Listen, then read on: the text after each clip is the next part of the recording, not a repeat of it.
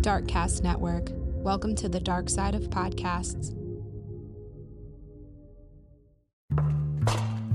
The files are located on the second floor, at the end of a long hallway. The fluorescent lights above flicker on and off. Open the door on the right. In the bottom drawer of a file cabinet, there it is, a folder labeled with three words that are poured onto stories stories of history, stories of people, stories of death. I'm Luke Poling, and this is Famous Last Words.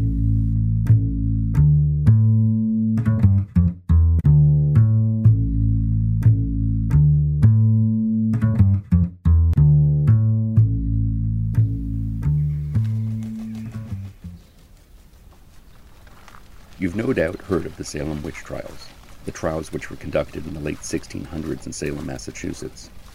And while all of the stories of those executed are sad and tragic, perhaps none are sadder and more tragic than that of Sarah Good.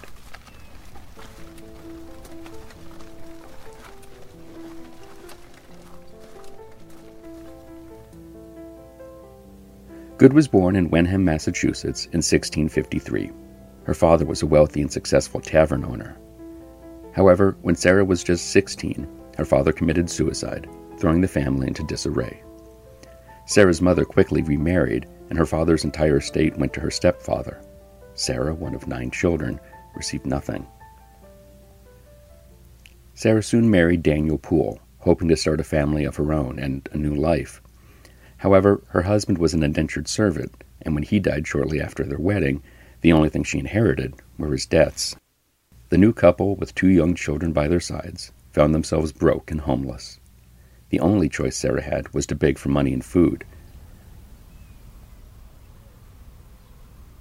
The family weren't even allowed to attend church because they couldn't buy nice enough clothes to be allowed into the building. Having to live outside didn't do much for Sarah's complexion either. She was described as looking like a 70 year old when she was only in her 30s. Given this run of bad luck that she encountered again and again, and where she ended up at such a young age, is it any shock that the townspeople describe Sarah as being in a perpetual bad mood? How could she not be? Shortly thereafter, two local girls, Betty Parris and Abigail Williams, began having fits, shaking uncontrollably as their eyes rolled back into their heads. The two were examined by Dr. Williams Griggs, who, after he could find no reasonable explanation for their behavior, deduced that the girls must have been, quote, under an evil hand. Sarah Good and two other women were arrested and charged with the practicing of witchcraft on Betty and Abigail.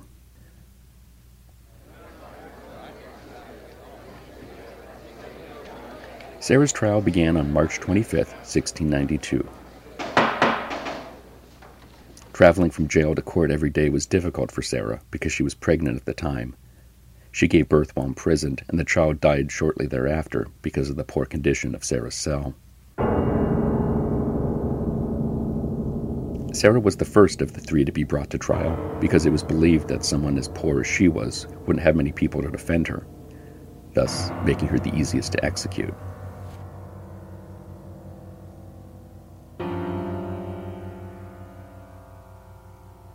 The charges against Sarah were flimsy, one of the girls said Sarah had stabbed her, showing part of the knife that broke off in the attack.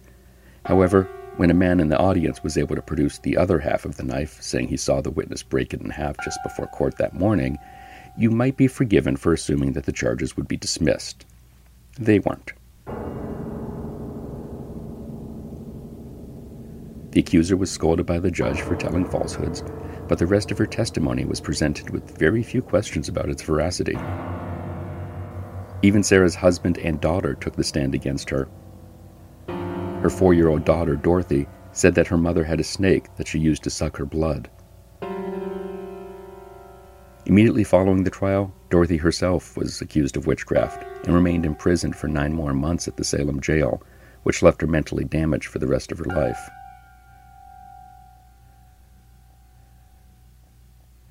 On June 29th, the verdict was read aloud in the courtroom guilty on all counts.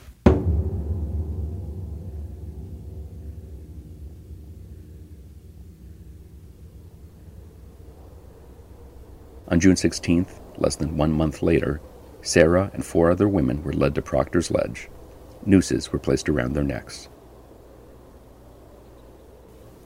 The Reverend Nicholas Noyes tried again to get the women to confess to the charges, and the other three women did in a fruitless effort to spare their lives. But Sarah remained silent. By the end of the year and a half of hysteria in Salem, 19 were hanged, five died in jail, and one was pressed to death by stones after he refused to even answer the charges levied against him. As she stood on the gallows, her fate clearly already sealed, Sarah called out, You're a liar. I'm no more a witch than you are a wizard. If you take my life away, God will give you blood to drink.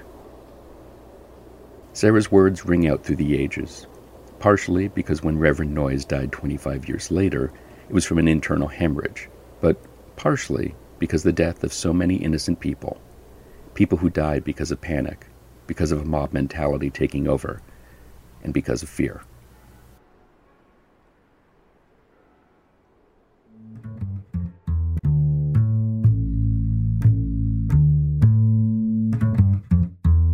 Famous Last Words is a production of the Professional Production Company. It is written and narrated by Luke Poling. That, that's me. It is produced by Heidi Hegquist and myself. Our assistant producer is Sabrina Thompson. You can find the show on Instagram and Facebook under Famous Last Words Pod. And on our website, you can find full transcripts, credits, and much more. FamousLastWordsPod.com.